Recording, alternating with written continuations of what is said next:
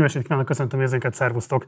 Néhány nap van még hátra augusztusból, és az elmúlt heteket leginkább a híroldalakon a különböző fesztiválokról, kulturális vagy éppen sporteseményekről szóló híradások töltötték meg.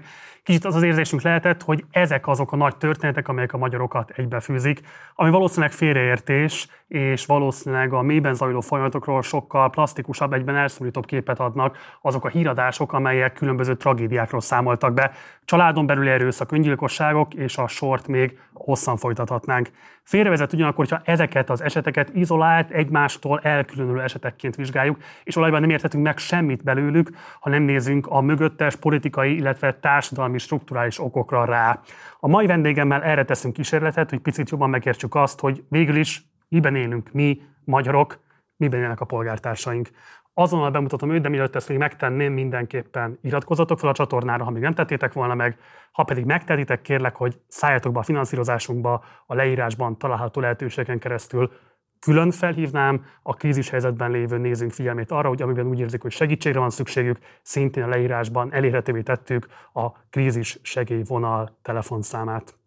És akkor fordulok mai vendégemhez, aki nem más, mint Sik Domonkos szociológus. Nagyon szépen köszönöm, hogy elfogadtad a meghívásunkat. Én köszönöm a meghívást. Ugye társadalmi szenvedés, ez a jelzőszerkezet az, ami legjobban kifejezi a te kutatási területedet, és szerintem ez egy fantasztikusan izgalmas jelzőszerkezet. Nagyon kifejező, sok mindent lehet hozzá gondolni. Kezdjük kifejezetten a társadalmi előtaggal, már csak azért is, mert pont a műsorra készülve, erről beszélgettünk a szerkesztőmmel, hogy egyáltalán lehet még beszélni ilyesmiről, hogy intakt magyar társadalom. Van-e még olyan nagy narratíva, ami képes egységbe fogni a milliónyi csoportnak a közös történeteit?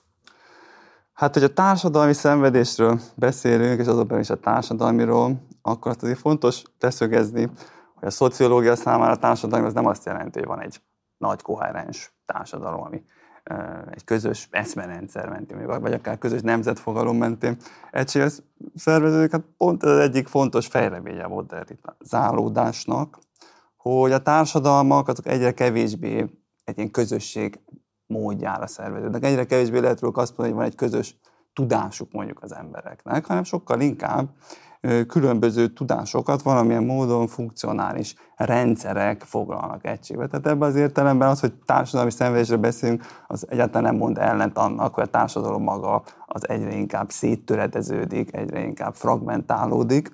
Sőt, hogyha már társadalmi szenvedésre utalunk, akkor ez maga is a társadalmi szenvedésének egy fontos oka lesz a modernitásban, hogy széttöredezőnek a társas viszonyok. Egy dolgot még hadd egészítsek ki, ami talán fontos lehet ebből a szempontból. Csak olyan társadalmi szenvedéssel foglalkozom évek óta, de nem csak azzal foglalkozom. És talán csak egyetlen egy okból nem magam miatt fontos, ez csak szimptomatikus az is, hogy én hogy jutottam a társadalmi szenvedések kérdéséig.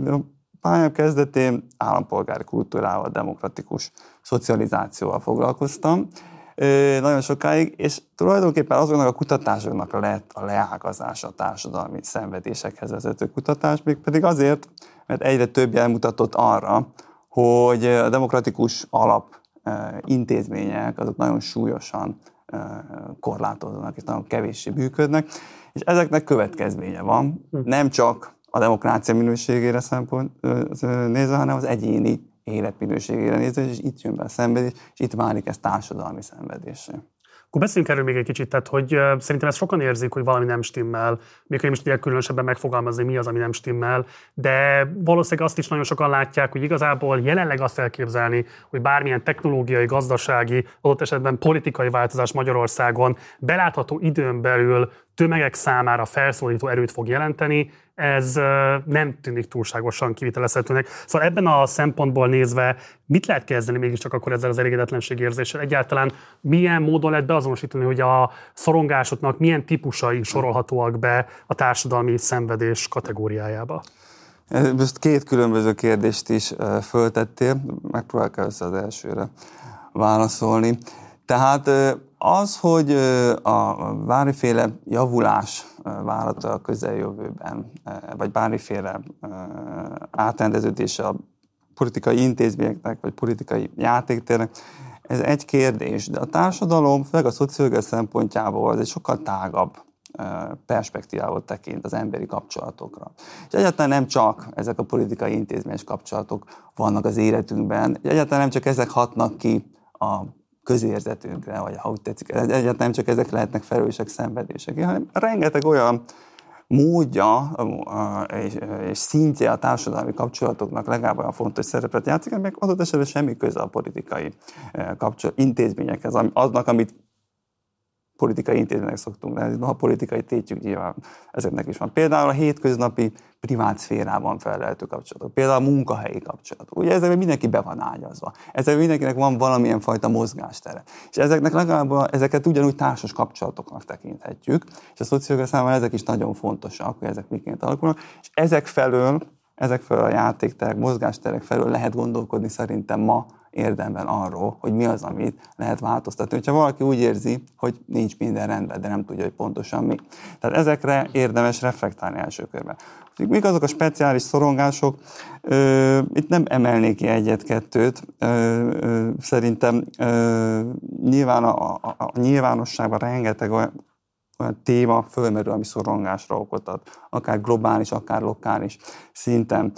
Maga az, ahogy a nyilvánosság szerveződik, a sajtó működik, az eleve rá van fókuszálva nagyon sok szempontból azokra az eseményekre, amik egy kicsit vonzzák a figyelmet, és adott esetben a figyelmet a félelmetesnek tűnő dolgokkal lehet vonzani. De legalább ilyen fontos az is, hogy ahhoz, hogy szorongások legyenek, ahhoz már valamilyen társadalmi közeg kell, hogy adott legyen. Mert mik a szorongások? Azok mindig valamilyen olyan félelmek, amiket nem tudunk kezelni, ahol el van oldva egymástól valamilyen módon a félelem és a félelem és a félelemnek okot adó konkrét esemény. Tehát amikor absztraktá válik a félelem, és kontrolláltatnának, akkor lesz belőle szorongás. És ez soha nem az egyénen múlik csak, ez mindig beágyazik társas viszonyokban, mert hát soha nem az egyén néz szembe számára félelmetes dolgokkal, hanem mindig valamilyen társadalmi kontextusa is van annak. És ha máshogy nem, ezeknek a társadalmi viszonyoknak a hiátusa, a hiánya az, ami alkotó eleme ezeknek a szorongásoknak. Tehát én értelemben formális és tartalmi szinten is lehet ezekről bővebben is beszélni. De akkor beszéljünk is bővebben, mert szerintem ez fontos és érdekes, mert azt feltételezem, hogy a Partizán nézői között is számos olyan ember lehet, aki vagy pártban, civil szervezetben, mozgalomban, szakszervezetben szerepet vállal, és valószínűleg érzi azt is, hogy valamilyen módon egy aktív cselekvéssel a szűkebb, tágabb környezetének az aktív alakításával tudná valamilyen módon a szorongásnak egy részét orvosolni, és én nagyon sok olyan embert ismerek, aki igazából újabb szorongásokat vesz ezzel igazából csak magára, mert azt látja, hogy mindaz, amire azt gondolt, hogy pont a szerveződéssel kezelhetővé válik, valójában csak újabb szorongásokat eredményez, mert nincsenek meg az erőforrások hozzá, nincsen meg a társadalmi érdeklődés hozzá, nincsen meg a társadalmi nyilvánosság mondjuk egy adott esetben vett kezdeményezés bemutatásához, propagálásához, bármilyen értelemben vett versenyben való megmérettetéséhez, és így tovább. Tehát, hogy kifejezetten 2023 Magyarországán, ahol nem csak politikailag, gazdaságilag, hanem kulturálisan is hosszá lehetne még sorolni, minden szinten le van dugozva a változtatásoknak, a lehetőségeinek egy nagyon-nagyon széles tárháza. Mit tud elmondani a szociológia, hogy ilyenkor igazából hol érdemes keresni a társadalmi változás lehetőségeit? Most egy kicsit az volt a benyomása, hogy elmondtad ezeket a dolgokat, hogy ezek nem is biztos, hogy annyira szorongás, ez inkább frusztráció lehet, és próbáljuk meg ezt szerintem külön választani.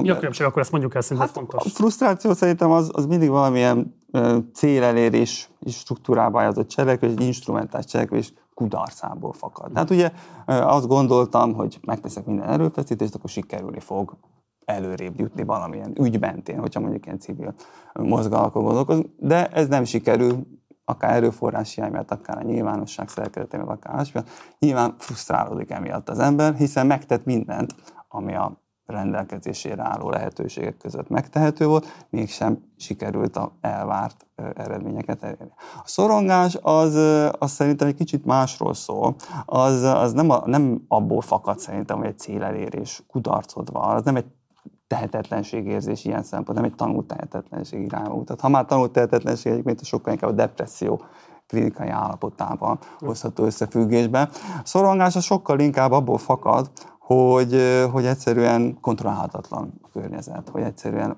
váratlan válik az elvárhatóvá. Bármelyik pillanat, tehát olyan szinten instabilá válnak a társadalmi intézmények, hogy teljesen kiszámíthatatlan az a tér, amiben játszani kell. Nyilván keverednek ezek az érzések, és nyilván föl tudnak fokozódni akkor, hogyha az ember rászánja magát arra, hogy ahelyett, hogy hátat próbálítana a közéletnek, fölveszi a vállalra azt a feladatot, hogy megpróbál egy nehéz játéktéren belül valamit elérni. És ebben az értelemben persze ez többlet terhelés is lehet, nem szorongás, inkább a frusztráció, és valószínűleg depresszív tapasztalat is egyúttal.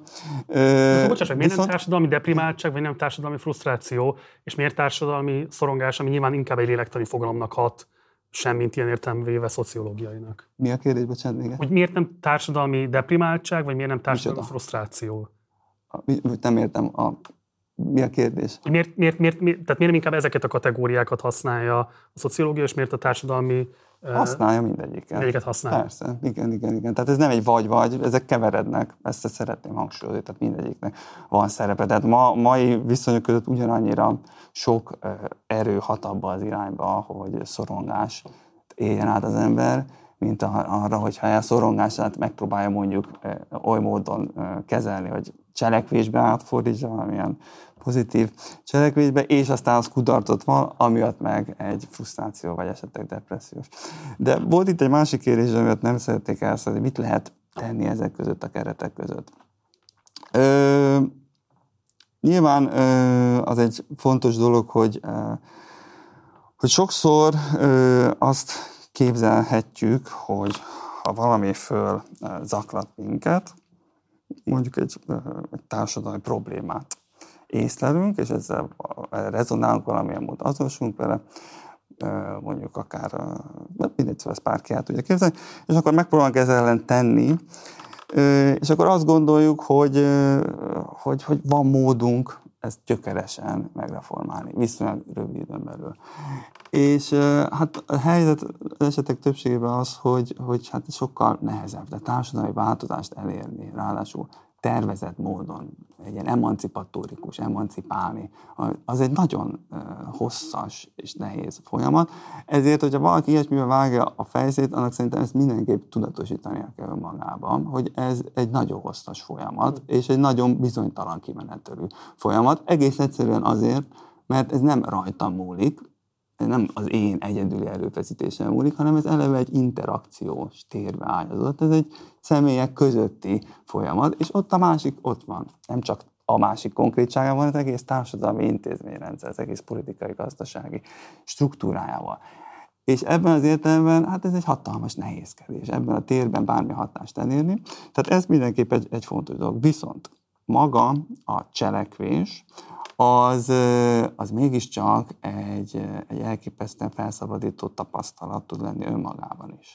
Tehát az, hogy nem vagyok béna, nem vagyok kiszolgáltatott, hanem van valamekkora mozgásterem, ha csak egy egészen lokális körön belül, ha csak akár a saját életemben jelenlévő mások vonatkozásában akkor is. Ezt megtapasztalni, ez egy nagyon fontos tapasztalat szerintem.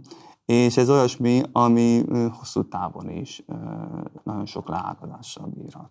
Ugye 2018-ban jelent meg két könyved, ami már akkora a társadalmi szenvedéssel foglalkozott, és igen. Ott is számos okot beazonosítottál, amelyek társadalmi és egyéni szinten jelentkező torzulásokat, krízishelyzeteket és így tovább okoznak. De most ugye azóta azért hát lejátszódott minimum a Covid-válság, lejátszódott, vagy hát most is még benne vagyunk ugye az orosz-ukrán háborúban, az inflációs válságról, hogy ne is beszéljek. Ugye számos olyan további helyzet nehezíti ezeknek a helyzeteknek a vizsgálatát, amiben szerintem fölmerül az a kérdés, hogy egyáltalán a társadalomtudományoknak milyen eszközei vannak arra, hogy beazonosítsa, hogy bizonyos társadalmi szenvedés tünetek egyébként milyen kataklizmákra vezethetőek vissza. Egyáltalán szétszálasztható ez még a társadalomtudomány eszközeivel, vagy sem? Igen, ugye ezek a válságok, amikre utaltál az előbb, ezek azért, lássuk be, nagyon sokfélék. Tehát egy pandémiás helyzet, egy háborús helyzet, egy inflációs vagy gazdasági válság, ezek azért nagyon különböző regisztereit érintik a társadalmi intézményeknek, társadalmi rendszerek. Igen, na csak azért hangsúlyozom ezt ki, mert ugye ez félrevezető lehet abból a szempontból, hogy úgy, ha azt képzeljük, hogy valamilyen közös akár egy szép okra visszavezethető magyarázatot tudunk adni. Nem. A helyzet az, hogy pont ezekben a könyvekben arra tettem kísérletet, hogy az egyébként a társadalmi elméletek szintjén is nagyon különböző integrációs mechanizmusok, társadalmat egyben tartó mechanizmusok sokféleségét, azt megtartsam, hogy ne redukáljuk egyik vagy másik integrációt. Mondok ilyen példát, hogy érthető legyen. Ne redukáljuk mondjuk a gazdaság működésére, a gazdasági egyenlőtlenségekre. Vagy ne redukáljuk mondjuk arra, hogy másik fajta szociológiai magyarázattípus a társadalmi rendszereknek a működésére. Vagy tehát mondjuk arra, hogy a jogi intézmények hogyan működnek. Vagy ne redukáljuk arra, hogy mondjuk a modern technikai infrastruktúra körbevesz minket. Ezek mind párhuzamosan hatnak ránk tulajdonképpen. És hogyha azt mondjuk, hogy van egy sem, mint a pandémia, az is leképezhető ezeknek a nagyon különböző integrációs szinteknek a vonatkozásában. És hogy hogyan lehet ezt mégis összehozni egy szociológiai magyarázatba, és hogy van-e eszköz a szociológiának? Szerintem van.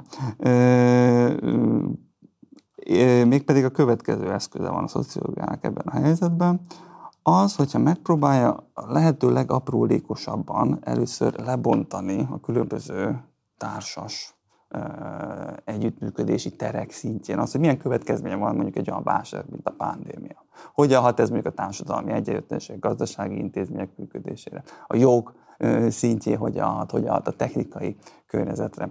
És azután megpróbálja azt megmondani, hogy ezek a különböző hatások, amik a különböző integrációs szinteken vannak, ezek milyen tapasztalati tereket hoznak létre az egyéni cselekvők számára. Mert az egyéni cselekvő az eleve bele van ágyazódva mindig társas kontextusokba, azokon belül lakja be tulajdonképpen a világot, ad értelmet maga körül a környezetének, és ebben az értelemben különböző rétegeit jelölik ki az egyéni cselekvők tapasztalati terének, ha úgy tetszik. Most ezeknek a tapasztalati tereknek van aztán egy olyan változata, és itt lesz tulajdonképpen a szociológiában egy kicsit kritikai szociológia, amikor ezek a tapasztalatok, ezek nem egyszerűen csak egy valamilyen semleges leképzései a környezetnek, a világnak, a társadalmi térnek, annak a különböző szintjeinek, hanem ezek valamilyen módon megterhelőek. Ezen ponton lesznek tulajdonképpen a szenvedéstapasztalatok fontosak. Na most a szenvedés az nagyon különböző rétegekből fakadhat innentől kezdve. És akkor lesz ugye ennek a könyvnek a címe, hogy a szenvedés határállapotai. Akkor ez igazán problematikus, amikor a legkülönbözőbb társadalmi integrációs szinteken nagyon hasonló irányba mutató szenvedés tapasztalatok születnek. Mondjuk akkor ide hadd tegyek fel egy kérdést, és van egy grafikonunk is, amit szeretném, hogyha most behoznának a kollégák, ami az öngyilkossági statisztikákról szól, és hogyha így nagy vonalakban nézzük, akkor ezen azt lehet látni, hogy 2020-ig szignifikánsan csökkent az öngyilkosságoknak a száma, és 2020-tól viszont pedig szignifikánsan növekszik, különösen a férfiak körében. Na most ugye azt mondod, hogy bizonyos eredők mutathatnak akár ugyanoda is.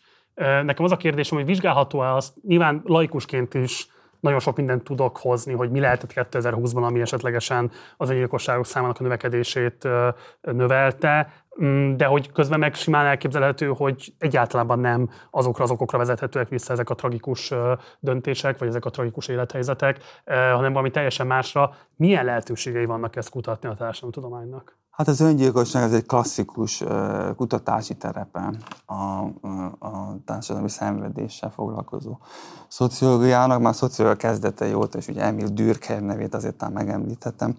Most is az egyik alapítója a szociológiának, ez egyik könyv az öngyilkosságról szól. Tehát az öngyilkosság az ugye azért egy nagyon jó vizsgálati terep szociológiai értelemben, mert ott nagyon konkrétak, exaktak a statisztikák. Nagyon jól le lehet bontani és elemezni. Például ez a tendencia, amit itt fölvillantasz, ezt én is nézegettem korábban, és ugye nem csak ennyit lehet erről tudni, hogy megugrik 2020 után, hanem ezt viszonylag jól lehet statisztikai modellekkel vizsgálni, hogy ez a megugrás, ez vajon milyen trendekbe illeszkedik bele És azért azt lehet tudni, hogy nemzetközi összehasonlításban, mert nyilván a COVID-járvány motiválta elsősorban. Nemzetközi összehasonlításban nézték különböző COVID-járványkezelési stratégiákat, és azzal összefüggésben próbálták meg ezt az öngyilkossági mutatót összekapcsolni, és azok alapján, a kutatások alapján azért azt lehet mondani, hogy nem független egymástól a kettő. Tehát ebben az értelemben az, ahogy a társadalom reagált, egy adott társadalom reagált mondjuk magára a járványra, mint válságra, annak volt egy csomó olyan következménye, ami aztán végső soron sok más hatással nyilván kiegészül és összeadódva kimutatható volt az öngyilkossági statisztikák szintjén is. Na most ehhez nyilván fontos az tisztázni, hogy egy öngyilkosság az mindig rendkívül bonyolult dolog. Tehát azért, amikor a szociológia ilyesmivel foglalkozik, magát a komplexitását csak óvatosan szabad redukálni ennek. Az mindig veszedelmes, hogyha le akarjuk bontani egy konkrét okra, és azt mondani, hogy emiatt nőtt meg az öngyilkosság, de ez föntartva és hozzátéve, azt azért ki lehet mutatni, hogy van statisztikai értelemben összefüggés az öngyilkossági ráták alakulása között, azzal összefüggés, hogy milyen járványkezelési statisztikák voltak, és ez nem vett jó fényt a hazai helyzetre. Ugye a társadalmi szenvedés fogalmának a vizsgálatánál itt a társadalomról esett szó, a szenvedésre még egy picit, hogyha lehet, akkor részletesebben is beszéljünk, talán kicsit ilyen filozofikusabb aspektusokat is megpendítve. Ugye az egzisztencialista Sartre mondja azt, hogy a pokol a többi ember, és ebben az értelemben szerintem ez egy fontos kérdés, hogy a szenvedés az egyébként alapvetően nem egy egyetemes, ilyen értelemben pedig kollektív élmény szükségszerűen? De... Tehát persze a szenvedésnek több aspektusa és dimenziója van, és örülök is, hogy előkerült ez a kérdés, mert erről mindenképp érdemes egy kicsit beszélni. A szenvedés maga az tényleg mondjuk a filozófiával, egzisztencializmus, fenomenológia ilyen irányzatokkal hozható elsősorban összefüggésbe. A szenvedés az elsősorban és legnyersebb formában az egy tapasztalat. Na de milyen tapasztalat? Az egy olyan tapasztalat, ami valamilyen módon egy megakadásra utal. Ugye, hogy ezt egy kicsit érthetővé tegyem, azzal, hogy a világban vagyunk, mondjuk így egyfajta nyugalmi állapotban, az egy sajátos mód a létezésnek. Ez a sajátos mód, ez azzal írható le legjobban, hogy természetes adottságnak vesszük a körülöttünk lévő világot. Ugye magától értetődőségek sokasága vesz minket körbe, a körülöttünk lévő tárgyaknak egy magától értetődő értelmet tulajdonítunk, a másikhoz rendelünk magától értetődő jelenségeket, és a többi, és a többi. Most ezek a magától értetődőségek, ezek ugyanakkor lépten nyomon megakadnak. Ahogy cselekszünk a világban, mindig kiderül lépten nyomon, hogy valami nem az volt, ahogy mi azt értelmeztük. Na most a szenvedés tapasztalat az ezen a ponton lesz értelmezhető. A szenvedés tapasztalat az mindig egy olyan pillanatban következik, amikor nem egyszerűen csak megakad a magától értetődőség a világnak, vagyis nem úgy működik, ahogy én azt gondoltam, hanem ez a megakadás, ez tulajdonképpen tartósnak bizonyul abban az értelemben, hogy folyamatosan akadályoztatva vagyok abban, hogy belakjam a körülöttem lévő világot. Ez az, ami miatt a szenvedés a filozófiával egy nagyon izgalmas tapasztalatnak minősül, és van is egy tanulmány, ha már Sartre szóba került, hadd említse meg Emmanuel Levinasnak a nevét, aminek az a cím, hogy ugye hasztalan szenvedés, és ő pontosan arról ír, hogy a szenvedés tapasztalatban mindig ott van valamilyen elemi, egzisztenciális szinten az értelemvesztésnek a tapasztalata. Ugye nem csak arról van szó, hogy valami rossz nekem fizikai értelemben, mondjuk fáj, hanem nem tudok értelmet se rendelni ehhez a fájdalomhoz, és ebben az értelemben nem tudok beilleszkedni a világba, miközben folyamatosan erre törekszem. Most ez a szenvedésnek ilyen értelemben egy univerzális, ha úgy tetszik, aspektusa. A szenvedés tapasztalatok egy univerzális. Na most a szenvedés az innentől kezdve egy nagyon elemi, egzisztenciális téttel is bír. A szenvedés köré rendeződik be nagyon sok minden az életünkben.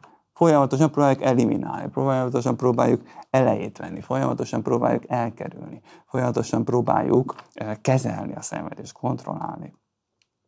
Egyrészt. Másrészt viszont folyamatosan próbálunk olyan értelmezési, interpretációs narratívákat is kidolgozni, amivel a szenvedés értelmetlensége feloldató. Ugye a legtipikusabb példa erre a mindenkori vallások. Ugye a vallások nagyon nagy részben arra tesznek kísérletet, hogy valami módon az emberi szenvedéssel kapcsolatban egy megnyugtató narratívát dolgozzanak ki, és ebben az értelemben belakhatóvá tegyék a szenvedést. Most itt van egy nagyon nagy választópont a modernitás és a premodernitás között.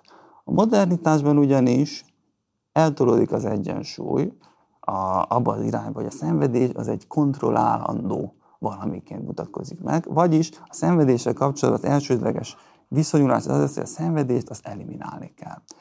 És erre létre is jönnek azok a speciális tudások, amik tulajdonképpen a szenvedés okait megpróbálják föltárni, a medicina szintjén, nyilván az orvostudomány szintjén, a fájdalom kapcsán, a pszichológia tudományán belül, és ugyaneznek a megismerési érdeknek, ha szabad ezt a szót használnom, egy leágazása az, amikor a szociológia társadalmi szenvedéssel foglalkozik, mert hogy nem csak biológiai okai vannak a szenvedés tapasztalatoknak, és nem csak pszichológiai okai vannak a szenvedés tapasztalatoknak, hanem a társadalmi struktúra is oka tud lenni szenvedés tapasztalatnak, ez az, ahol a szociológia tud foglalkozni.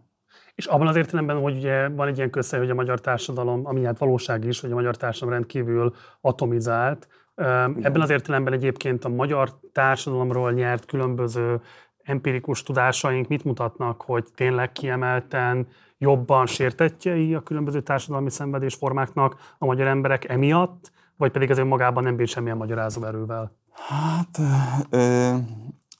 Az atomizáltság az minden bizonnyal már maga is egy nagyon erős indikátora a társadalmi szenvedésnek, egész egyszerűen azért, mert az arra utal, hogy nagyon megnő az esélye az izoláltságnak.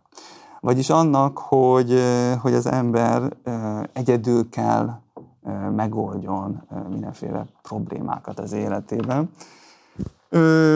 Ami egyáltalán nem egy szükségszerű dolog. És itt rögtön hadd utaljak arra is, hogy ennek az általad említett két könyvnek a második kötete az, hogy válaszok a szenvedést. Igen. És ez nem véletlen, ez azért van, mert hogyha a szociológia beszél a szenvedésről, akkor eleve feltételezi azt, hogy annak egy társadalmi kontextusa van. Abban az értelemben, hogy potenciálisan mindig ott vannak a mások, akiknek rajtunk kívül szintén dolga van a mi szenvedésünkkel. Ugye ez a szolidaritásnak a jelensége. Ez a társadalom legelemibb kötőszövete, a szolidaritás. Hogy nem csak én felelek a szenvedésemért, hanem vannak mások is, akiknek dolguk van vele potenciálisan. Hogyha atomizáltságról beszélünk, az pontosan azt mondja ki, hogy mindenki egy egyéni atom, mindenki önmaga lesz felelős a szenvedésért, és eleve ezt a szolidaritási hálót kimetszük körülötte. És ez már önmagában egy nagyon komoly faktor, amikor társadalmi szenvedésről beszélünk. Ebben az értelemben igen. Ha már egyébként a megoldásokról beszéltünk, ugye te a társadalmi szenvedés meghaladásának eszközeiként beszélsz a szolidaritásról, konkrétan egyébként hozott például a munkás önsegélyező egyetletnek a lehetőségét. Szerinted a dolgozói szolidaritásnak jelenleg milyen formái lehetnének reálisan elérhetőek 2023 Magyarországán? Ezzel kapcsolatban szerintem egy nagyon nehéz és örökös út áll a magyar társadalom előtt, amennyiben elindul ebbe az irányba. Egész egyszerűen azért, mert a szolidaritásnak rengeteg olyan akadálya van a késő modernitásban, ami egyáltalán nem a magyar társadalom specifikuma. Persze. És ezeket nagyon fontos lássuk. És nagyon fontos azt is lássuk, hogy mik azok az akadályok, amik viszont a hazai társadalom fejlődés társadalom történettel vannak összefüggésben, és mindeközben ne feledkezzünk meg azokról a potenciálokról sem, amik mindezek ellenére is rendelkezésünkre állnak. Tehát ez mindenképp egy nagyon rökös útnak tűnik számomra. Ugye csak a legegyszerűbbet említsem, ami nem magyar specifikum. Maga a társadalmi szolidaritás, és ez megint egy olyan dolog, ami nem újdonság a szociológia számára, már a 20. század elején leírták ezt. Maga a szolidaritásnak a szerkezete az a modernizáció jelentős átalakulásokon ment át.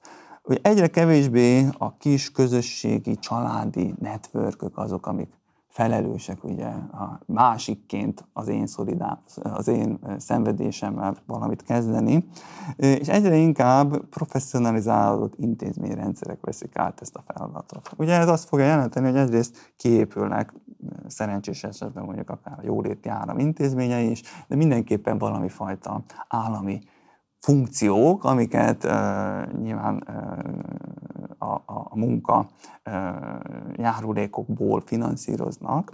Képülnek állami funkciók, amik mindenféle társadalmi segítséget próbálnak nyújtani, mindenféle olyan életeseményre, kockázatra, amik szenvedést tapasztaltak el. Ez minimális szint, amik az egészségügyen, de ugyanígy erre fog ráépülni a társadalombiztosítási rendszer, stb. És ez valakit érdekel, Robert Castellsnek a könyve, az egy nagyon jó szociális kérdés alakváltozása, egy című könyv, nagyon jó eligazítás ezzel kapcsolatban. Tehát ebben az értelemben a szolidaritás eleve egyre inkább kivonódik az egyéni kis közösségi felelősségekből, és ennek lesz ugye nyilván egy olyan hatása, hogy ez áttevődik az intézményrendszer meg a politikai rendszerek keresztül kontrollálja elvileg a társadalom. Tehát ebben az értelemben a szolidaritás intézményrendszer egy alrendszerként fog működni, és mint rendszert kellene valamilyen módon egy demokratikus kontroll alá vetni. Ez már önmagában egy nagyon sajátos kihívás. Viszont amikor arról beszélünk, hogy nem működik ez a csatolási rendszer, nem működik a képviseleti rendszeren keresztül a szolidaritás konstrukciója, létrehozása és gondozása a társadalommal, akkor ugye rögtön vissza kell utalnunk arra, hogy jó, de hát akkor próbálj meg olyan forrásokat keresni, ahol mégiscsak tudunk egy elemi, érzületi szinten szolidaritásokat generálni. Tehát ott akkor mi vissza kellene lépnünk valamilyen fajta közösségeknek a szintjére. Csak itt van rögtön egy nehézség, hogy ugye a modern társadalmakban közösségeket létrehozni és működtetni, az önmagában is egy hatalmas nagy kihívás. És hát ezért fontos ezt szétszállazni szerintem, mert hogyha látjuk ezeket a dolgokat, akkor rögtön el lehet kezdeni abba gondolkodni, hogy itt indul be az egész, hogy az individualizációnak a folyamatát is legalább annyira hozzá kell venni az egészhez, annak minden következményével, pozitív és negatív következményével. Hát akkor ezen tovább haladva, ugye, tehát mondtad, hogy szállazzuk szét, hogy mik azok, amelyek a késő modernitás kényszerűségéből adódó specifikumok, és melyek azok, amelyek mondjuk a úgynevezett magyar fejlődésnek a sajátosságai. Most az előbbihez visszatérve a késő modernitás sajátosságai alapján, tehát hogy nyilván az is egy nagyon nagy nehézség, hogy hogyan lehet egyáltalán társadalmi osztályokról beszélni, amikor mondjuk például az akkumulátorgyári munkást és az IT cégnél dolgozó webfejlesztőt valószínűleg világok választják el kulturális és anyagiakban is, és így tovább, miközben mindketten alapvetően bérmunkából élnek, és mindketten kiszolgáltatottjai a kapitalista működésnek. Ennek ellenére mégis nagyon nehezen képzelhető, hogy közöttük bármilyen típusú koalíciókötés, bármilyen típusú közös politikai cselekvés létrejöhetne, miközben valószínűleg kívánatos lenne, ha más miatt nem is, akkor már csak azért is, hogy az ilyen típusú izolációkat társadalmilag mérsékelni lehessen. Ezekre milyen válaszai vannak a szociológiának? Ezek túlmutatnak a szociológián, tehát azért azt tegyük hozzá, hogy a szociológia az társadalom elemzésével, leírásával, okságimányozásának feltárásával foglalkozik, amire te kérdezel, azok meg praxis vonatkozó, tehát a gyakorlatnak a szintje. Ettől függetlenül nem térnék ki a kérdésre, mert engem nagyon foglalkoztatnak ezek a kérdések is, és egy tágabb értelmet, kritikai elméleti hagyományokban ezek abszolút releváns kérdések. Tehát az, hogy hogyan tudunk szolidaritást generálni egy ilyen szélsőségesen fragmentált viszonyok között, mint ami a késő modernitás. Ez szerintem egy olyan rejtés, feladvány, amire aki azt mondja, hogy van egy tuti megoldása, az valószínűleg túloz. De lehet gondolkodni ezen. Nekem az a benyomásom, és erre is futnak ki az én elemzéseim, de ezt még egyszer hozzáteszem, ez nem egy tudományos ismeret, úgymond, hanem ez inkább egy benyomás. Hogy aminek van egy szolidaritás generáló potenciálja, az, hogyha különböző osztálypozícióban lévő cselekvők, akik ugyanakkor fenomenológiai, tapasztalati szinten hasonló szenvedés tapasztalatokat érnek át, Mondtad ezért, hogy ugyanaz a kapitalista rendszer, az nyilván a maga módján elidegeníti az abból egyébként anyagi értelme jó járó, és abból anyagi értelme kevésbé jó járó réteget is. Ugyanúgy megvan az elidegenedéssel kapcsolatos értelemvesztés, stb. Depressziós lehetős kiégés. Ugye ez egy, mostanában ez egy sokat forgó szó, a kiégés. Úgy, szóval ugye ezek a tapasztalati pontok, ezek megjelenhetnek nagyon különböző strukturális pozíciókban. Na most jelen pillanatban, ami történik, hogy az emberek ezeket a tapasztalatokat, amik részben legalábbis társadalmi szenvedés tapasztalatok, ezeket individuális, egyéni, nagyon sokszor pszichológiai patológiaként élik meg. Ugye, hogyha valakinek rossz közélete van, akkor depressziós lesz. Ugye nem tud elaludni soha, mert akkor szorong. Ugye, akkor elmegy a pszichológushoz, a pszichiáterhez, és akkor ő az egyéni problémájára kap valamilyen megoldást, vagy nem kap. Vagy el tud menni, vagy nem tud elmenni. Ez nyilván már kérdés. Viszont ezek a tapasztalatok, ezek mégis nagyon fontos látni, hogyha osztályról beszélünk, annak mindig van egyrészt egy strukturális komponense, vagyis, hogy milyen kényszerek közé van helyezve az ember, és mindig van egy tapasztalati fenomenológiai komponens, osztálytudat nevezzük ezt így. Tehát, hogy ezeket a szenvedés tapasztalatokat, amik ma alapvetően olyan értelmezési keretbe ágyazódnak, hogy azoknak nincs igazán társadalmi tétjük, hanem azok individuális pszichopatológák. Te nem performálsz elég jól, meg te nem performálsz elég jól. Ha ezek között tudunk először az értelmezéseknek a szintjén kapcsolatot létesíteni, az mindenképpen nagyon fontos lépés. A másik nagyon fontos lépés pedig az, hogyha azok az emberek, akik ilyen értelemben hasonló tapasztalatokat élnek át, maguk is kapcsolódni tudnak egymáshoz. Hogyha kapcsolódni tudnak egymáshoz, hálózatokat tudnak létrehozni, akkor ott létrejön egy tapasztalati élményközösség, és ebben az esetben el lehet kezdeni ezeknek a tapasztalati élményközösségeknek a talaján állva kollektív cselekvéseket, ami mindig a kulcs tulajdonképpen a szolidaritás generálásához. Csak ez, én azt gondolom, hogy azt feltételezem, hogy vannak bizonyos intézményi aktorok, amik mondjuk például ennek valamilyen módon akár erőforrásokat biztosítanak a megvalósuláshoz, akár bármilyen módon facilitálják, vagy egyáltalán elképzelhetővé teszik azt, hogy az ilyen típusú szerveződés meg tud történni. És ugye Magyarországon az a probléma is fönnáll, hogy miközben a társadalmi jóléti rendszerek mindenhol a világon erőteljes nyomás alatt állnak, igen, a különböző piacosítási tendenciák, az állam visszaszorítása miatt, Magyarországon soha nem is volt igazából különösebb respektje ezeknek az intézményeknek, nem is tekintettük úgy akár az oktatásra, akár az egészségügyre, mint a társadalmi szolidaritás elemi intézményes garantálóira. Ilyen szempontból hogyan lehet értékelni azokat a tendenciákat, amik mondjuk 2010 óta zajlanak le ebben az országban? Egyáltalán ezt a típusú visszaépítését a jóléti állami eredményeknek és intézményrendszernek, ezt egy ilyen civilizációs visszalépésként túlzás-e értelmezni, vagy akár helytálló is lehet? Hát a civilizációt én hosszabb időtávra mondanám, de hát mindenképp ezek negatív tendenciák abban az értelemben, hogy ezek egyébként is előbb jellemzett általános modernizációs deficitek nem ellenébe hatnak, hanem tulajdonképpen ezeket tovább éleszték nagyon sok szempontból. Tehát nyilván ennél nálam sokkal szakavatottabb emberek már akár itt a csatornán is beszéltek, hogy a társadalmi biztosítási rendszer, a nagy intézményeknek a finanszírozás, stb. Ezek mind ugye negatív spirálban vannak, és hát ez mind azt fogja eredményezni, hogy azok a szenvedés tapasztalatok, amiket ilyen vagy olyan módon, de ez mégiscsak ezeknek az intézményeknek a feladata kezelni, amennyire a saját keretei között tudják, ezek a szenvedések kezeletlenül maradnak. Na most, ha kezeletlenül maradnak a szenvedések, akkor abból lesz az, hogy tulajdonképpen habitualizálódnak, és nagyon sok esetben ezek azok, amik aztán lefordítódnak valamilyen klinikai zavarrá.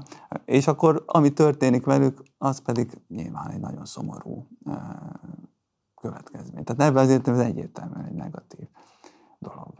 Ugye ennek tükrében vagy fényében lehet meglepő azt, hogy 4-4-en amellett érveltél igazából a háború kapcsán írásodban, hogy egyfajta optimizmusra is okot adhat a kialakult helyzet, idézlek téged. A háború újból morális súlyt adott a politikának, ami nem csupán nemzetközi, de a belső szolidaritás megerősítése szempontjából is kivételes lehetőség. Most másfél év távlatában mit gondolsz erről? Szerinted ezt a lehetőséget azok, akiknek lehetőségében állt volna bármilyen más módon ezt kiaknázni, egyáltalán fölfedezték azt, hogy ez ilyen értelemben tényleg lehetőség is? Ez melyik cikk, csak hogy pontosan tudjuk? Ez a háború kirobbanása után írtad a 444. A posztmodern populizmus végére, azaz? Csak mert többet is írtam azért. Nem. Ezt most a címét nem fogom tudni mondani, ja, ez konkrétan, amikor a háború kirobbant, akkor felhoztad ezt a szempontot, igen. És hogy nem csak arról kell beszélni egy ilyen helyzetben, hogy itt globális és lokális folyamatok hogyan durvulnak egyre jobban, hanem bizony ebben meg lehet látni azt is, hogy adott esetben újra lehet keretezni ezeket a típusú megéléseket. Egyébként ez konkrétan a választásháború idején, március 29-én jelent. Igen. Jó, köszi. Tehát ez azt gondolom, hogy lehet, hogy túlzó belelátni ezekbe a helyzetekbe ezt, de én hajlamos vagyok arra, hogy megpróbáljak keresni azt is, főleg az ilyen közéleti publicisztikai írásokban, hogy mik azok a potenciálok egy-egy esemény kapcsán, amik egyáltalán nem nyilvánvalóak, de mégiscsak egy lehetőséget rejtenek magukban. Ennek egész egyszerű oka van, ha bármifajta kilábalás, bármifajta emancipáció irányába elmozdulás történik, akkor ahhoz meg kell keresni azokat a fogódzókat, amiknek a talajánál ez meg tud történni. És ebből a szempontból minden egyes ilyen krízis helyzet, az tulajdonképpen a konkrét krízisen túl, legyen akár a pandémia esetében, a egészségügyi, a háború esetében pedig nyilván az a krízis. Ezen túl mindig bír egy reflexiós potenciállal, abból fakadóan, hogy megakadnak a hétköznapi rutinjaink. Ugye? Hogyha kitör a háború, vagy kitör a pandémia, akkor ugye nem működnek azok a bejáratott hétköznapi rutinszerű pályák, amiken keresztül egyébként működtetjük a társadalmat, és amiken keresztül egyébként újra termeljük a kevésbé jó, vagy akár adott esetben torzó társadalmi viszonyokat is. Ha megakadnak, akkor ez mindig egy lehetőség arra, hogy az, amit korábban magától értetődőnek tekintettünk, az mint potenciálisan más irányba. És akkor hirtelen el lehet kezdeni olyan szempontok alapján is értelmezni társadalmi intézményeket, amik korábban nem kézzelfekvők, hogyha mondjuk valaki egy morálisan alapvetően semleges, vagy akár cinikus perspektívával néz a politikára, akkor hirtelen mondjuk egy háború esetén áttörheti a háborúnak a nyers logikája, az erőszaknak a nyers jelenléte, ezt a fajta morális közönyt, ha úgy tetszik, újra dinamizálhat egy morális készítés. Én ebben az értelemben lehetőségeket látok ebben, hogy ezek a lehetőségek mennyire realizálódtak. Ezzel kapcsolatban felemás szerintem a kép. Mert mondjuk a háború kapcsán azért azzal kapcsolatban több kutatás is van, hogy elképesztően nagy szolidaritási potenciálok mozdultak meg kimondottan az Ukrajnából érkező menekültek kapcsán. Aztán nyilván ennek lett egy mindenféle utóélete, de ez most egy más kérdés.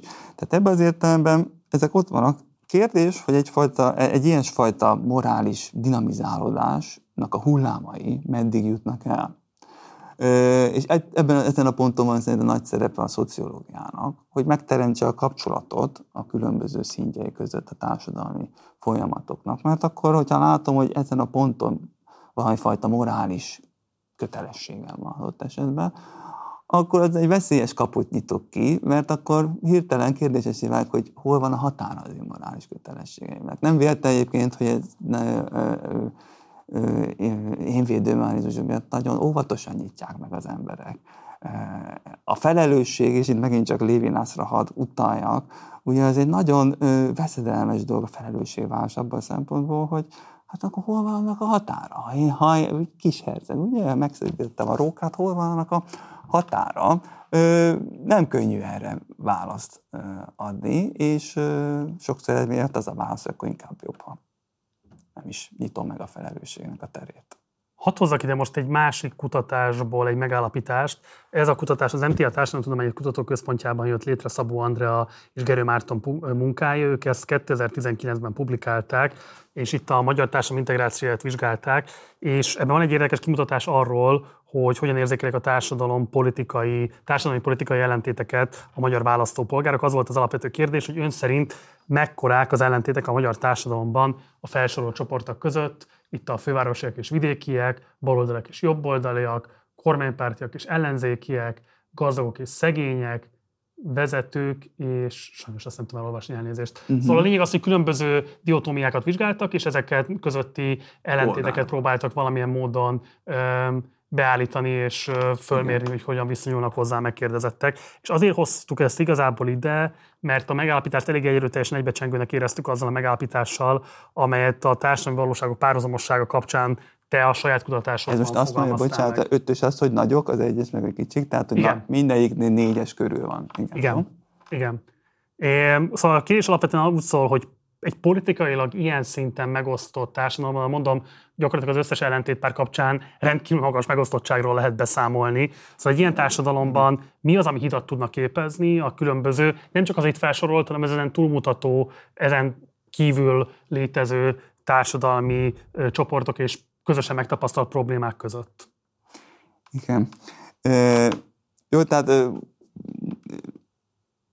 azt elfogadom, hogy nyilván nagyon sok megosztottsági dimenzió van. Most abban módszertani szempontból nem mennék be, hogy most ezek nagyok vagy kicsik ezek az ábrák, ez alapján mutatott különbség. Mert hát ezt ugye akkor tudnánk, hogyha hozzá tudnánk ezt hasonlítani. Igen. Valamilyen más méréshez. De minden esetre abból kiindulhatunk, hogy ezek kétségtelen nagyon erősek, és abból is kiindulhatunk, hogy ezek a nevezzük így egyszerűbben polarizációs tendenciák, ezek megint csak részben hazai, részben pedig nem hazai, hanem általános polarizációs okokra vezethetők vissza. Hidat mi az, amit tud képezni? Hát nyilván itt megint csak beszedelmes terepre kerül az ember abból a szempontból, hogy nincsenek megoldási képletek, amiket ismerünk mondjuk szociálpszichológiában, kontaktushipotézis, ez nyilván itt is el lehet mondani. Tehát, hogyha a polarizáció szempontjából ez mindig egy nagyon fontos dolog, hogy ténylegesen kapcsolatban nem vagyok azzal, akitől távolságot tartok, vagy ha valamilyen kapcsolatban vagyok, és akkor az egy nagyon beszűkült dimenzió mentén, mondjuk egy ilyen Facebook csatározás nyilván az egy nagyon korlátozott értelme nevezhető kapcsolatnak. De hogyha értelemteli módon tudok kapcsolódni a polarizált másik pólusról lévőhöz, akkor az nyilvánvaló módon szociálpszichológiailag ez egy elég erősen megtámogatott hipotézis, az csökkenti a magának a távolságnak a mértékét. Na most, hogy erre milyen társadalmi gyakorlatokat lehet kitalálni? Hát ez egy nagyon nehéz kérdés, és én erre most itt nem fogok tudni egy jó ötletet mondani, de bíztatok mindenkit arra, aki érdeklődik ilyesmi iránt, hogy ezen gondolkozzon, és ezzel lehet dolgozni. Na most nyilván nem segít az, hogy komoly erők mozognak abban az értelemben, hogy ezek a polarizációk fönnmaradjanak. Magának a nyilvánosságnak, és elsősorban a politikai nyilvánosságnak a működésére utalok itt, ami a politikai logika mentén próbálja azért fenntartani, lehatárolni a választói csoportokat, és ebben az szempontból ezeket a határokat fenntartani. Úgyhogy nyilván ezt is számba kell venni akkor, amikor az ember ezen gondolkodik. De egy dolgot azért hadd mondjak, ami nekem mindig reményt ad legalábbis. Számomra nagyon fontos szociológus, filozófus Habermas. És neki a legalapvetőbb gondolata szerintem az, hogy a kommunikációnak, annak, hogyha emberek beszélnek egymással, annak azért mindig van egy nagyon elemi ereje. És az elemi erő ez nem más, mint az, hogy kölcsönös megértésre törekszünk a kommunikáció során. És a kölcsönös megértés, ez mindig ott lesz a kommunikációban. Lesz polarizálódott a társadalom, nem új dolog egyébként ez abban az értelemben, hogy régen is polarizálódott a maga keretei között, csak az információs, digitális korban ez egy új szintre kerül minden szempontból. De a kommunikációnak akkor is van egy ilyen ereje. Tehát kommunikációban mindig lehet hinni szerintem, és abban, hogy társadalmi szövetet újra lehet szőni, ezt a hitet én nem adnám fel. Hát csak azért sem, mert igazából valami módon emellett érveltél egy másik publicisztikádban, ami a 444 jelent meg szintén a 22-es választások után. Ebből is idéznék röviden, azt írott, hogy ha NER elől el is lehet vándorolni, a modernitás globális paradoxonjai elől aligha. Ez így, ugye lehet egy ilyen defetista olvasható, hogy hát itt tényleg halnod kell, lényegében tök mindegy, hogy ezeket a társadalmi szenvedéseket itt tapasztalod meg, vagy máshol tapasztalod meg, mert hogy alakváltozatokban lehet különbség, de a lényegét tekintve ugyanazok a problémák fognak követni bárhol is teszed át a székhelyedet. De másrészt meg lehet azt is érteni meg ebből, hogy mindannyian nagy közös történetnek vagyunk a részesei, ennek van egy magyar változata, és azt, hogy ezt a magyar változatot hogyan lehet kezelni, ez milyen megküzdési stratégiákban lehet egyáltalán gondolkodni, vagy a megismerésében milyen lépéseket lehet tenni, hát ez csak nekünk, magyaroknak áll a rendelkezésünk, hogy megfejtsük. Melyikkel mész inkább? Hát egyértelműen a második az, ami az én szándékom volt itt az írás közben. De hát, hogyha az ember foglalkozik egy kicsit általánosabb modernizációs kérdésekkel is, akkor azért látja azt, hogy a nyugati társadalmaknak a kritikai elméleti irodalma, hát az azért nagyon súlyos és komoly lokális problémákat tár föl, hasonlóképpen, mint a magyar.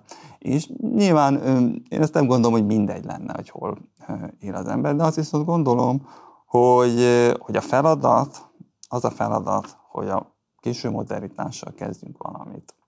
És annak a különböző megvalósulása, és annak egyfajta megvalósulása az, ami Magyarországon valósul meg. Ez mindenképpen megvan. Az egyén egzisztenciális szintjén is. Tehát az egyéni életet így is, úgyis valamilyen módon értelemteliként kell megtölteni, ami a késő modernitásban nem egy magától értetődő dolog. És ekközben nyilván van egy szintér, ha úgy tetszik, az a társadalmi adottság, aminek a keretei között van az ember. És ezzel a társadalmi adottsággal, ehhez sokféleképpen lehet viszonyulni. Én szeretek erre úgy gondolni, hogy ezzel kell dolgozni, ez a gyúró anyag, amivel valamit kell kezdeni. Ezt kell, ha úgy tetszik, mindenkinek a maga keretei között egyrészt megfejtenie, hogy mi is az a társadalmi adottság, amiben van, és mi az, ami ilyen irányba ezt a társadalmi adottságot szeretné elmozdítani. Ez azért nagyon fontos, amiről beszélsz, mert erről szerintem ma Magyarországon leginkább a politikai jobboldal beszél. Sokszor nyilván, hogy mondjam én, pátosszal, adott esetben rendkívül ellenszenves intellektuális leegyszerűsítésekkel, de közben mégiscsak valamilyen módon rezonálva nagyon sokaknak arra az elemi igényére, hogy legyen már valamilyen közös történet, legyen már valamilyen olyan küldetés, amivel lehet adott esetben azonosulni. És csak azt akarom kérdezni tőled, hogy te ilyen értelemben hogyan viszonyulsz ez a kérdéshez? Milyen típusú politikai szocializációk adnak egyáltalán válaszkísérletet erre a kérdésre? Mert én ezt jelenleg egyedül a politikai jobboldal részéről látom, vagy nagyon szorványosan, sporadikusan, egy-egy ellenzéki csoportosulásnál, egy-egy rendszerkritikus csoportosulásnál, de igazából nagy kísérlet ennek a megválaszolására a politikai jobboldalon kívül szerintem jelenleg nincsen sajnos Magyarországon, és ez egy elég súlyos társadalmi, hát nagyon gyakran problémának tűnik. Meglep egy kissé, hogy te ezt így látod már abban az értelemben, hogy ez a politikai jobboldalnak a agendájával függ össze.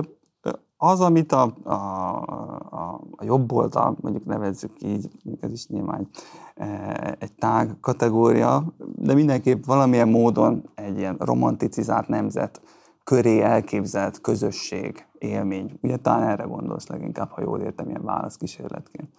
Ugye ez tipikusan nem az, amire én beszélek, és amiről én gondolok. Ugyanis amit ez csinál, és amilyen keretben ez gondolkodik, az egyáltalán nem arról szól, hogy nézzünk szembe a modernitásnak a kihívásaival, és annak a keretei között próbáljunk meg valamilyen reflektív megoldást kitalálni, hanem ez sokkal inkább arról szól, én úgy érzem, hogy hát találjunk ki egy közös mitoszt, ha úgy tetszik, vagy egy közös narratívát, ami hát azért alapvetően nem a reflexióról szól, hanem valamilyen fajta pótléka tulajdonképp. Ugye így is hívja ezt Hobbesban, hogy ugye kitalált hagyomány. Találjunk ki egy hagyományt, amihez sokféleképpen mindenképp megnyugtató módon lehet csatlakozni, és akkor az majd elég lesz mindarra, hogy egyébként nem foglalkozunk mondjuk a társadalmi szenvedésnek a kezelési lehetőségével. Én pont ennek az ellenkezőjét mondom, ezért is lepett meg, hogy ezt ezzel rokonoltam. Én pont azt mondom, hogy hát a társadalmi szenvedéseknek az okaival kell foglalkozni, ezek kell szembenézni, és ezek keretei között lehetséges emancipáció, az a mag, ami, ha úgy tetszik, egy kollektív cselekvés magja lehet, nem pedig az, hogy kitalálunk valami fajta hagyományt, és azt egyfajta ilyen fájdalomcsillapítóként kínáljuk föl. De akkor ez jó, hogy előjött, mert akkor lehet, hogy félreértettelek téged, és akkor ezt most így tisztázhatjuk is, mert ugyanebben a cikkedben arról írsz, hogy a szenvedés élménye az ilyen típusú közös tapasztalatok megismerése és közösségi feldolgozása, hát lehetne egyfajta kiút a párhuzamos társadalmi valóságok megszilárdultságából. Igen. De, és nevetkélek rosszul, én ezt is egyfajta defetista stratégiának látom, melyben nem föltétlenül a létező valóság megváltoztatása iránti közös alkotókedv mutatkozik meg, hanem az, hogy ha fölfedezzük azt, hogy a sorsközösségnek a tagjai vagyunk, akkor ennek a sorsnak az elviselhetősége kezelhetőbbé vagy megfizethetőbbé válik egyéni szinten is mindenki számára. Nem következik be, itt egy fontos belátás van, ami ennek az alapja. Ugye te azt mondod, hogy alkotókedv. Hát én szerintem a késő modern társadalom és Magyarországon pedig ez halmozottan igaz, nagyon-nagyon komoly korlátai vannak annak, amit bármilyen értelemben is autentikus létezésnek, autonóm létezésnek tekintetnénk. Kétségtelen, így van. Szociológia ehelyett, és mondjuk különösen egy elmélettípus, amit én közelállak érzek magamhoz, az elismerés elméletek, azok ehelyett negatíve gondolkodnak. Azok azt mondják, hogy ha kollektív cselekvés nyomait keresed, akkor keresd azokat az elismerés megvonási kollektív tapasztalatokat, azokat a közös szenvedés tapasztalatokat, amik artikulálhatóak egy társadalmi szenvedésként. Mert ez lesz az, ami mentén cselekvések be tudnak indulni. Nem fognak spontán módon az emberek alkotókedvükből kollektív cselekvéseket képezni, hanem inkább komfortosan berendezik, akkor már sokkal inkább az egyéni, esztétikai, élménytársadalmi logikájuk mentén az életüket. Amiből kollektív cselekvés ki tud bontakozni, szerintem az sokkal inkább a közös szenvedést tapasztalatok, és itt ez az, ami mozog ennek a hátterében. Na most az, hogy ezekkel mit kezdünk, ez nyilván egy nagyon nyitott tér. Minden esetre arra nincsen jelen pillanatban szerintem érdemi kísérlet, és ezért is próbálok én ennek a fontossága mellett érvelni a nyilvánosság, meg a szakmai írásokban is sokszor.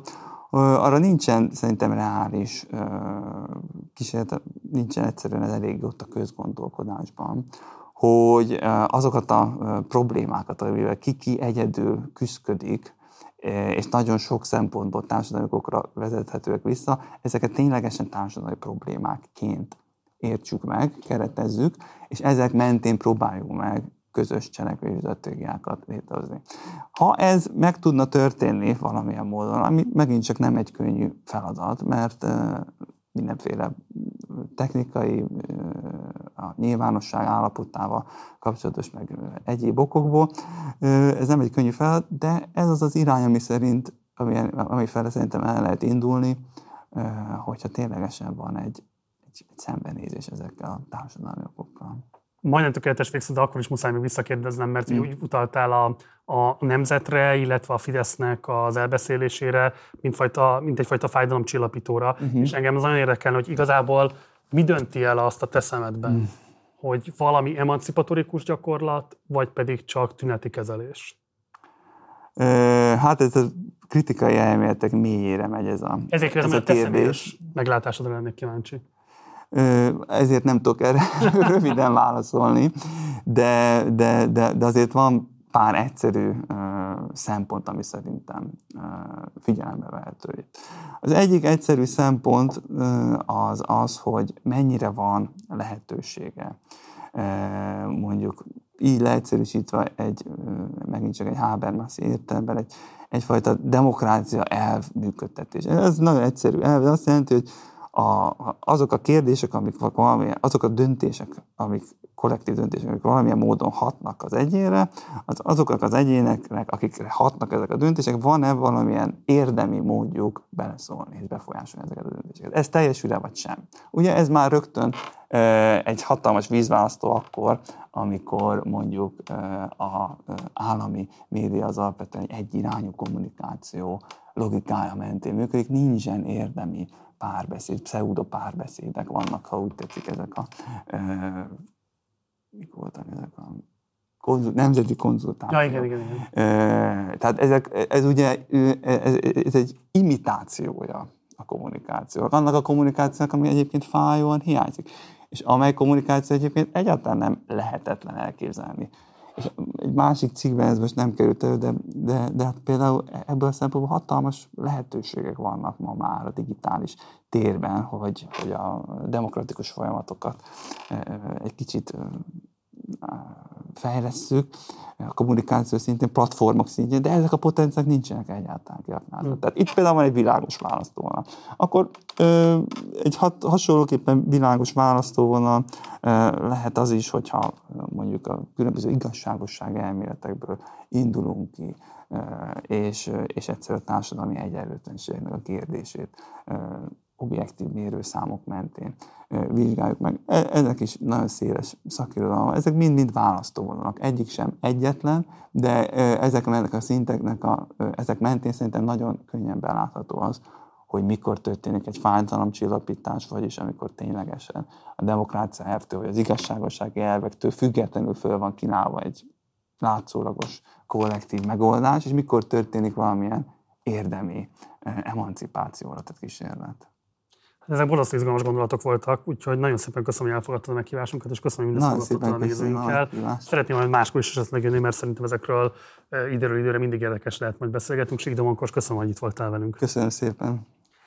Nektek pedig köszönöm szépen a figyelmeteket, ez volt a beszélgetésem Sik Domonkos szociológussal. Az idézett cikkeit, illetve írásait megtaláljátok a leírásban, tehát ha szeretnétek esetleg további ismereteket szerezni a társadalmi szenvedés kérdésköréről, akkor mindenképpen olvassátok el Domonkos írásait is.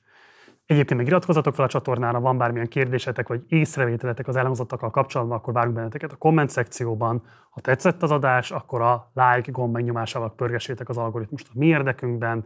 Egyébként meg, ha lehetőségetekben, akkor kérlek, hogy szálljatok be a finanszírozásunkba, a leírásban található lehetőségeken keresztül. Munkatársaim nevében köszönöm szépen a megtisztelő figyelmeteket, Gulyás Márton voltam Budapestről, jó éjszakát kívánok, ciao.